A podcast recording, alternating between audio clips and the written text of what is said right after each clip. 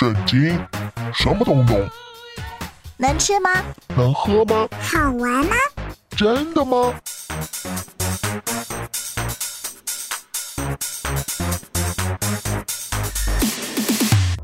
圣经鸡尾酒。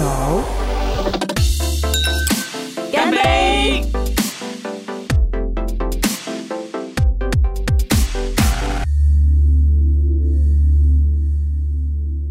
到圣经鸡尾酒，Hello，我是知心。我是夏凡哥，今天节目一开始要来聊聊一种特殊的职业，叫做灵媒。嗯，鸡童哦，夏凡哥有没有遇过所谓的灵媒呢？有哎、但是我没有真的看他们有多灵就对了。所谓的算命大师那种人，哎、就是他们真的会上身，就是会有东西上身。啊经过庙宇门口啊，可能就会出现这样子的人物。对那他们的行为或者他们说话，可能都还蛮吸引人注意的，嗯因为不太像普通人。对，会突然让你觉得很奇怪。讲到灵媒，我们就会立刻想到、哇，很灵嘛，因为他就是灵媒，很厉害、很神奇的，而且还有很多人会抢着要付钱来聘请他们。大不过我小的时候就发现，嗯。为什么大家标榜那种很灵验的灵媒，他们看起来可能就是生病啊、瞎眼啊，而且越瞎就越灵啊，嗯嗯或者是呃可能欠债呀、对然后妻离子散啊。当时候就有人跟我说一个观念，叫做。因为这些灵媒他们泄露天机，对所以导致他们孤老残疾。对灵媒的命运真的就是这样吗？我常跟他开玩笑说，对啊，没有错，这个是他们这个一个说法，就他要有一个代价，你要付一个代价才能够做这样的角色。因为你要折自己的福，然后去助人家的福，所以人家得付钱来养活你这样的概念，所以你是付上代价的。但回头来讲说，那这问题来了，谁把天机泄露给你的？嗯，那个始更关作俑键的问题者了。为什么不用负责？当然，就是我们用理智上去讲这个东西。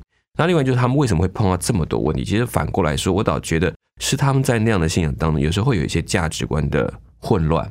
是，所以你在你的孩子的教育上，在你家里的照顾上，你会发现会没有办法很秩序的去引导。你只要讲几句话，你就会获得一笔金钱，然后在庙里面似乎你们就是老大。那前阵子我才看了一、嗯一部在讲灵媒的电影，是它里面就是说这个灵媒帮某位男士算命，说他有双妻命，是，他命中注定一定会娶两个太太。嗯哼，但是呢，这位男士他即将论及婚嫁的妻子，嗯第一个妻子他就非常的不同意，说嗯既然你有双妻命，那我绝对不会嫁给你的。对，嗯结果这个男士就找上灵媒，灵媒就帮他出了一个主意，说那你就娶一个鬼妻就好啦，嗯嗯，这样子你的你就有两个妻子了，然后你的大老婆永远都不会抗议了。啊哈，他就真的去办了一个冥婚，然后娶了一个 鬼妻，然后来满足他什么命中注定的双妻命。对这个应该也就像是夏凡哥你刚刚说的那种价值观的混乱。是没有错，就是开始顺遂人生的概念。可是，在信仰当中，我们就是进入一个挑战的人生的概念，这是不太相同的。很多达官显要也都会偷偷摸摸去找灵媒，嗯，塞钞票啊，就是希望他们可以哎呃消灾解厄、美梦成真。嗯，即使他是一个众人都已经很拥戴的民族英雄，也不例外。是这个民族英雄呢，其实我们今天就要来听他的故事，就是扫罗王人生终曲了。先来听一首歌，由盛小梅所演唱的《爱你到底》。歌曲之后来听听看，这个丧心病狂的扫罗王，竟然也有有求于人的时候。来到桌前，写下一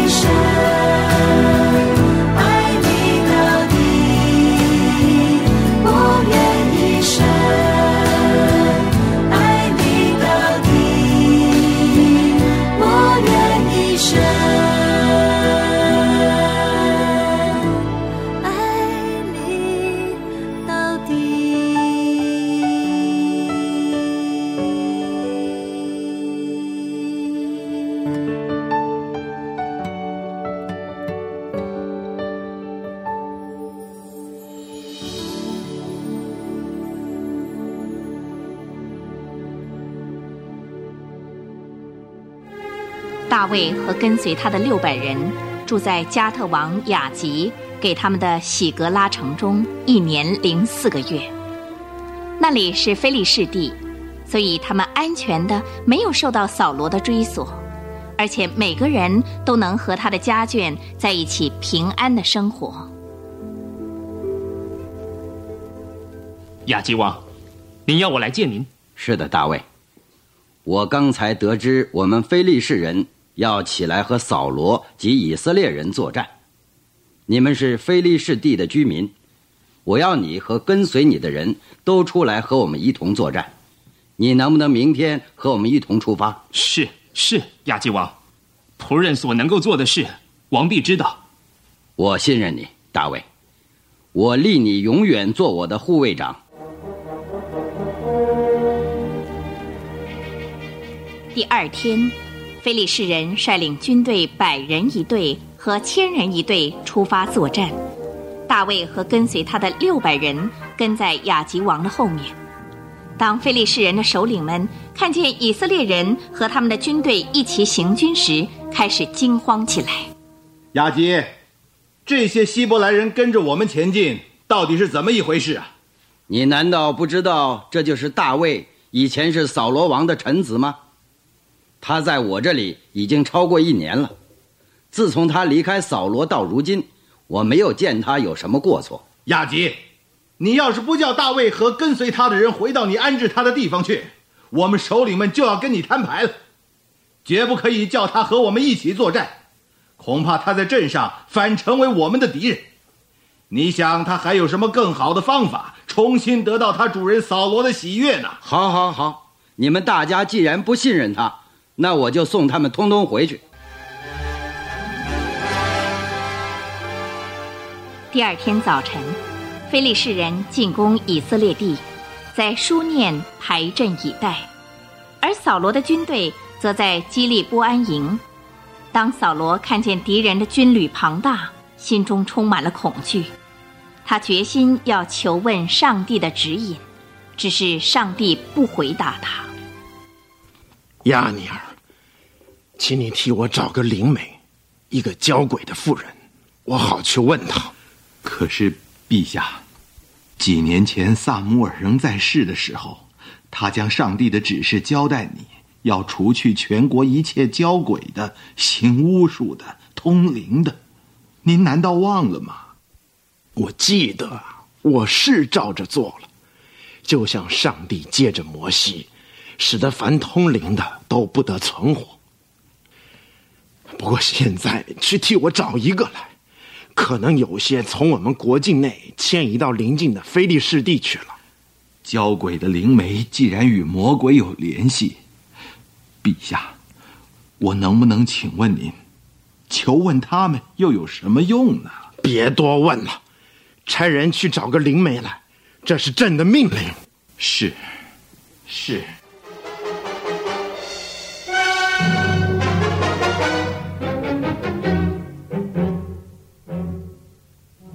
报告扫罗王，有两个出去找灵媒的仆人回来说，他们已经找到一个躲藏在隐多尔山洞里、秘密的在做交鬼工作的妇人，叫他们在今天晚上天黑以后，带我到他那儿去。我要打扮的像普通人的样子，他就认不出我是谁。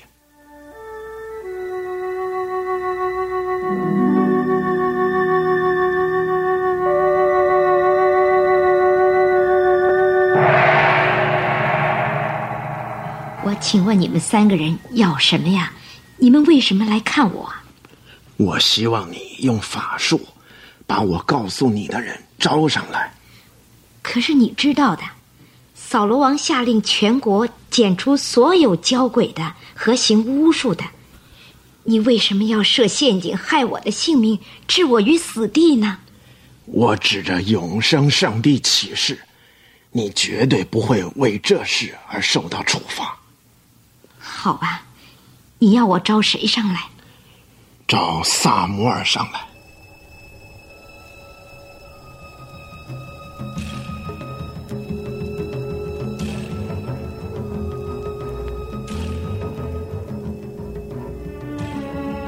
当女巫向魔鬼念咒语，快要念完的时候，尖叫了起来。啊！你为什么欺骗我呢？你是扫罗？不要惧怕。你看见了什么？我看见有灵从地里上来。哦，他像什么样子？有一个老人上来，身穿长袍。是萨摩尔，是萨摩尔。当扫罗屈身下拜，匍匐在地的时候，恶灵就借着交鬼的女人，以老翁的声音开始说话。你为什么打扰我，招我上来呢？我甚窘急，腓力士人来攻击我，上帝也离开我，不再借先知或梦回答我，因此我请你上来，好指示我当怎么行。你为什么要问我呢？耶和华已经离开了你，成为了你的敌人。耶和华借着我预言，他已经从你手中夺取了王国，赐给你的邻居，就是大卫。耶和华必将你和全以色列交在非利士人手里。明天你跟你的儿子要和我在一起了。啊啊啊！啊！他昏倒了，他已经一天一夜都没有吃东西，毫无力气。陛下，卑女听从了您的话，不顾惜自己的生命，遵从了您的吩咐。现在求您听卑女的话，让我为您煮些食物，您吃了可以有气力上路。不，我不吃。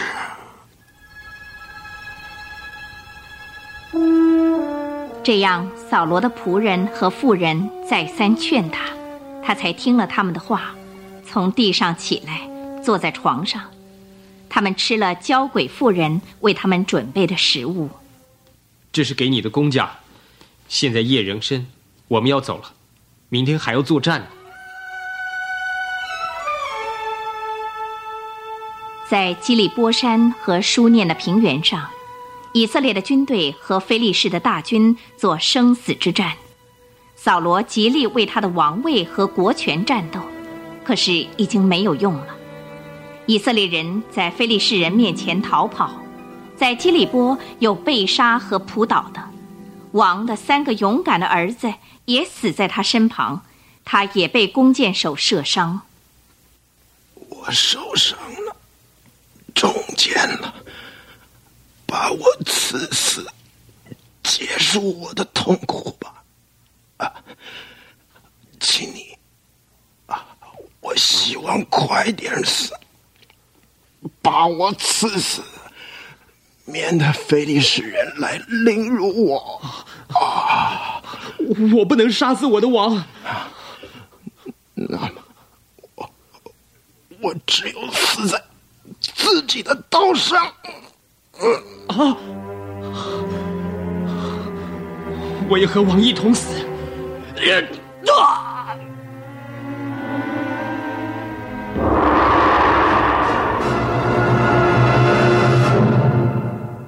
我们刚刚听了两段故事，一段是大卫如何巧妙逃过战场上屠杀以色列同胞的命运，另外一段则是扫罗如何拼命都没有逃过战场上杀身之祸的故事。嗯哼，先来聊聊大卫好了。是大卫他在亚吉王那里住了十六个月，都没有人质疑他，哎，竟然在菲利士人要出兵攻打以色列的前夕才遭到非议。被撤换下来，是大卫应该会觉得好险吧？万一杀了任何一个以色列人，或者真是打败某一批军队，好了，他回去，他整个在以色列名声过去所建立的，已经快要翻转的那个名声，可能也都完全消失，一败涂地呢？对对，而且就完全显露，你只是为了想当一个国王而去暂时的韬光养晦，等候时机。我们在听故事的人都会觉得还蛮紧张的，大卫差点就要两面不是人。可是大卫自己好像没有特别焦虑。他慢慢到一个年龄，有一些什么沉稳，还有智慧。我觉得他越来越熟练。说好，这种状况他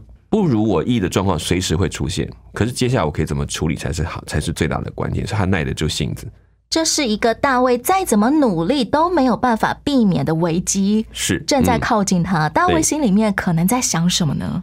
我觉得他可能也就看嘛，最后结果如何。如果今天真的要上阵，他自然有一想要去应变的办法。那如果不用上阵，那最好。但是他总要总要等到结果出来再去表达他应该有的意见，才是聪明的。我们可能在人生当中也会遇到某一些危机，真的不是我的错造成的，嗯也不是别人故意要来弄我造成的，是偏偏就是刚刚好遇到了。嗯这种时候我们可以怎么样祷告呢？我觉得既然事情还没有发生，你不要太快的做反应，停下来等候，嗯因为有时候是我们反应造成的结果的混乱。是，所以你明知道都你都不能控制，然后你去做一些你以为可以控制这个事情的事情，反而更危险。有时候造成紧张的，不见得真的是事态，而是我们的情绪。对，就是你一慌就乱，一急就出乱子，就就越来越乱。处理危机最大的问题是，越急的处理可能会越乱。下凡哥有没有听过什么嗯现代例子，也是上帝嗯真的帮助人去避开他自己没有办法取舍的危机的处境呢？比如说，好，你你碰到车祸好了，他们突然发生了车祸，那你已经发生了，在那个状况之下，你很急又很又很多很忙乱的事情，你可能不知道怎么办，然后也不知道怎么跟对方谈，对方也可能也很凶狠或怎么之类的，让你不知道怎么办的时候，可能你突然停下来，你在那时候想一想，我打一个电话，我请警察过来帮忙，很多事情你可能就很快解决。你急着现场要跟那个人和解处理，你发现越处理越复杂，因为对错讲不清楚，然后该赔该怎么样，越弄越乱，反而不如停下来，找一个能够第三者来处理的事情，让你解决这个问题，这是好的，这是比较一般的状况。有时候那种调解委员越调解越乱，就是因为急着把想把事情解决，不愿意去理清，那会造成很多问题。上帝的帮助也透过我们做了正确的选择而领导我们。对，比如说你夫妻是最明显，那个吵架一开始之后，如果突然能够说等一下，我们等一下，然后停一下，两边去冷静一下，你会发现问题可能就单纯。如果你任着他吵下去，可能就因为一张卫生纸谈到了一粒一张离婚纸。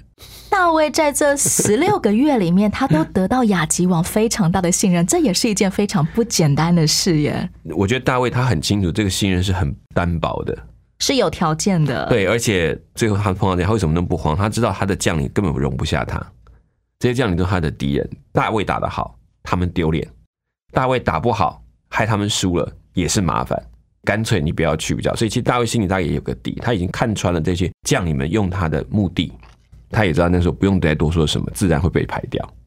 再来聊聊今天故事后半段的主角，即将迎战非利士军的扫罗王。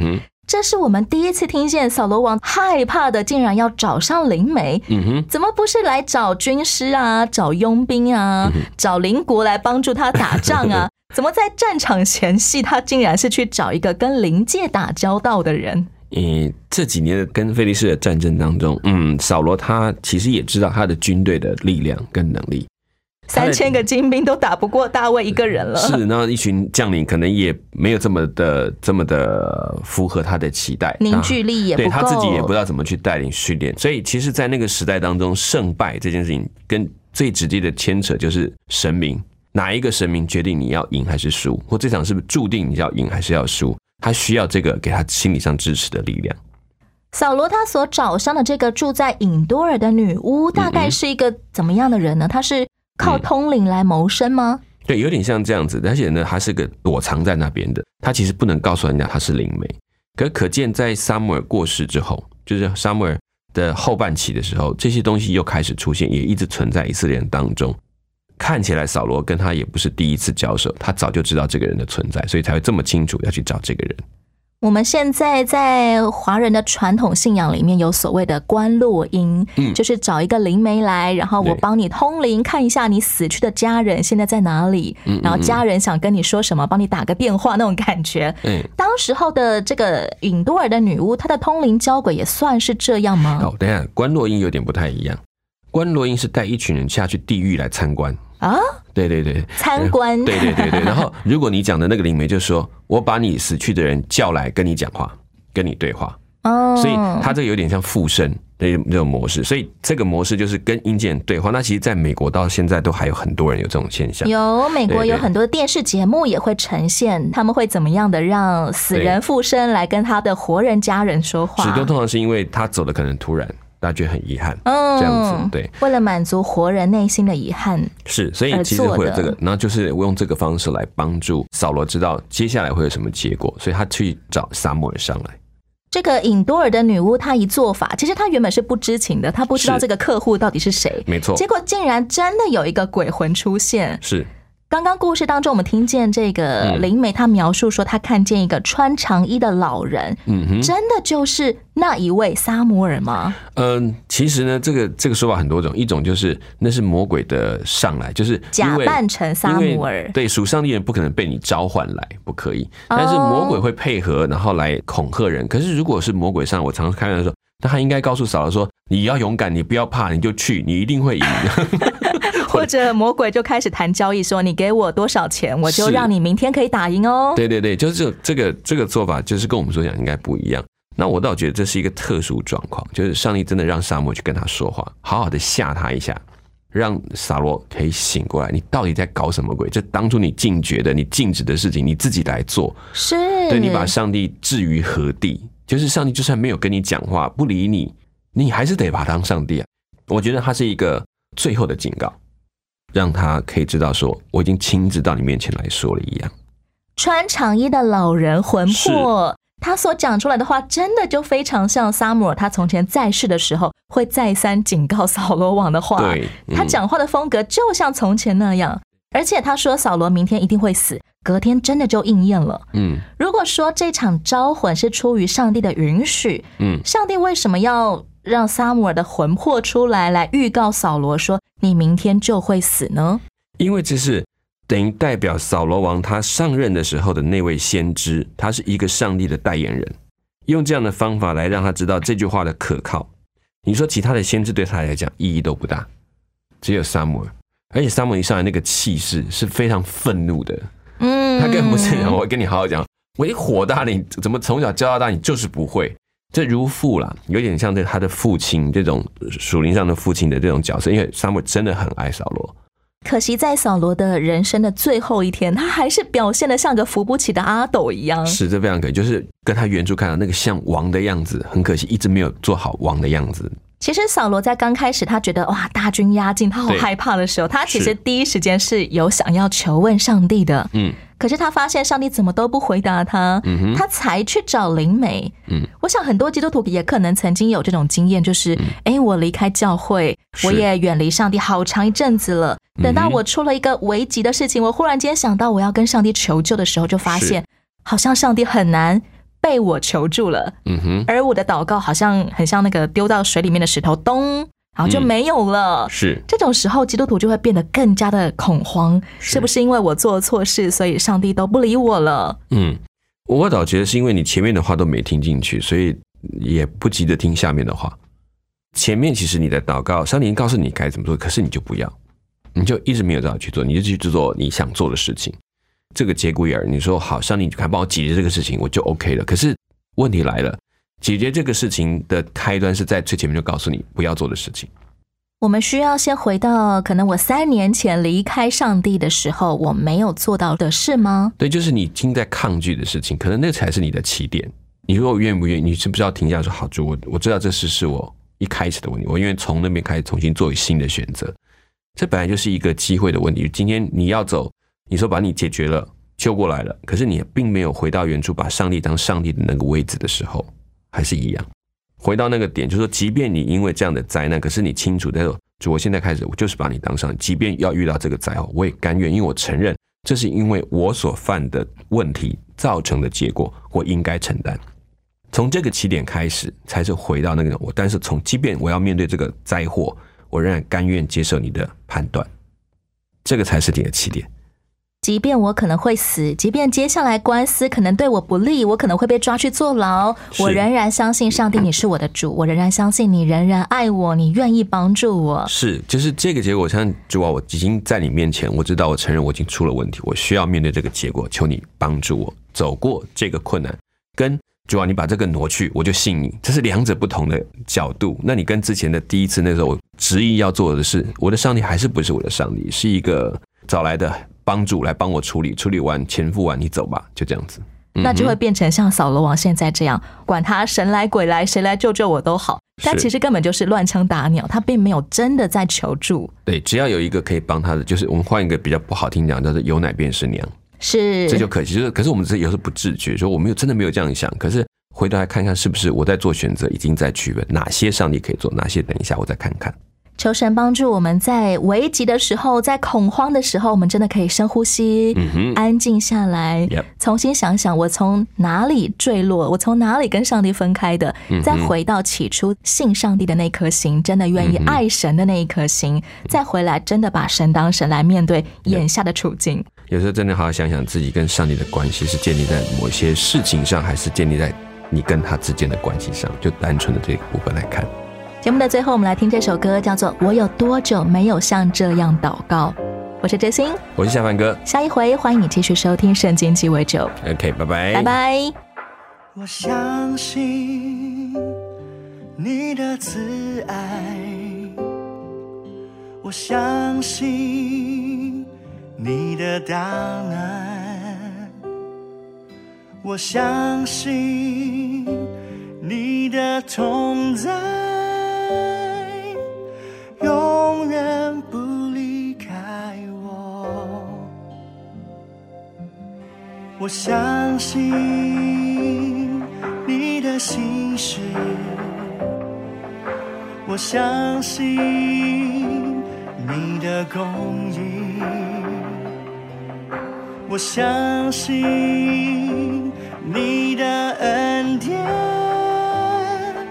你是我的阿爸天父。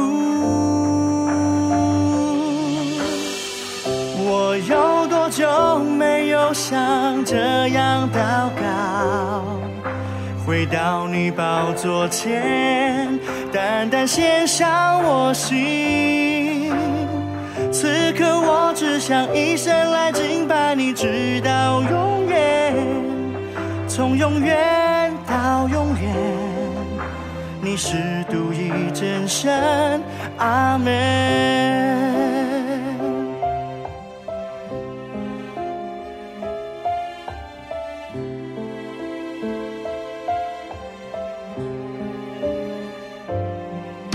我相信你的心事，我相信你的公义，相信你的恩典。你是我的阿爸天父。我有多久没有像这样祷告？回到你宝座前，单单献上我心。